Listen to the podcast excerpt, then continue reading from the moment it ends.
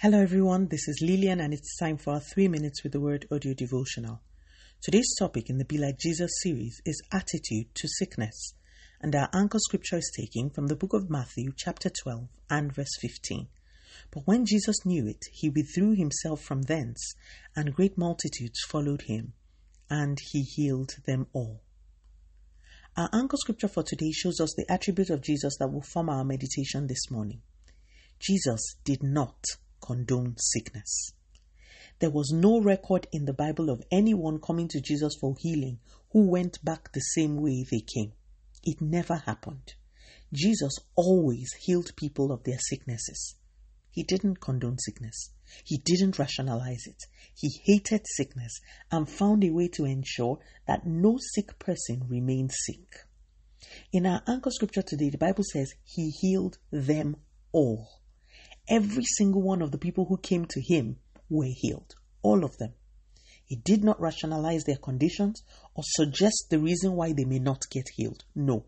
He saw sickness. There was only one action. Healing. Why does this matter to us today?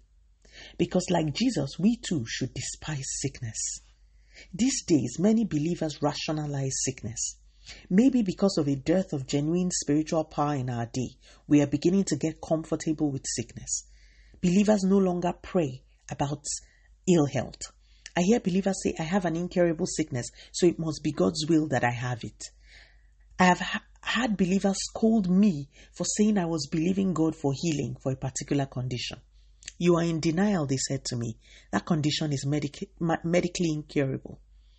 Jesus did not care what medicine or science said about a condition. He never treated sickness as harmless. He dealt with sickness ruthlessly. He healed all who came to him. This morning, please, my message is, don't get comfortable with sickness, no matter how insignificant you think it is. Do not condone sickness. Do the things that you should do in the physical to stay healthy. But if for any reason you see sickness in your body, don't be careless and rationalize it away as the will of God. The Bible says Jesus Christ is the same yesterday, today, and forever. If Jesus hated sickness and dealt with it yesterday, he maintains the same stance today. He doesn't change. Jesus did not condone sickness. Be like Jesus. Let us pray. Father, in the name of Jesus, thank you so much for your word. Lord, today we stand against every spirit of infirmity that is ravaging the bodies of your children. We declare that we walk in health all the days of our lives. Continue to take all the glory, Almighty God. In Jesus' mighty name, we have prayed. Speak to you again soon. If you were blessed, please drop me a line on audiodevotional at yahoo dot com or on our website at w w w dot three minutes audio devotional dot com.